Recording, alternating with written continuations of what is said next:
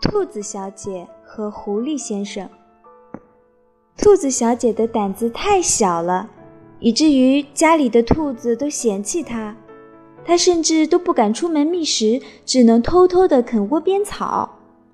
直到第三次被警告后，兔子小姐才小心翼翼地从家门迈出了小腿儿，结果就碰到了狐狸先生。兔子小姐下意识的就把头埋到了草里，别，别吃我呀！狐狸先生捏了捏它的小尾巴，笑说：“嗯，不吃。你把头抬起来。”兔子小姐眼泪汪汪的望了过来。狐狸先生撇撇它，皱起了眉头：“都说了不吃你，还哭什么？”眼睛本来就红，越哭越红，丑巴巴的。狐狸先生说。结果，兔子小姐哭出了声。狐狸先生叹了口气，看着渐暗的天色，只好把它叼回了自己的窝。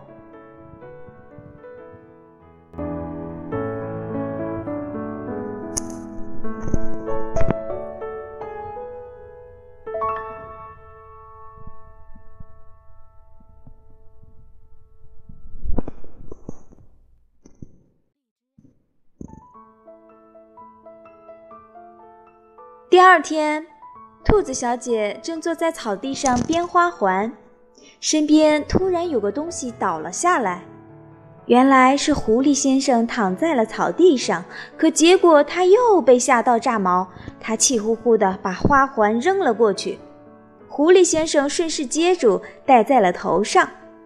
噗嗤，狐狸先生笑出了声：“原来你在给我编花环呀，还挺合适嘛。”才才不是呢！兔子小姐说着要把花环拿回来。狐狸先生起身想溜，这可不行，送都送出去啦。你你等等，我还没编完呢。兔子小姐掏出了藏在身后的花，那是一朵小小的勿忘我。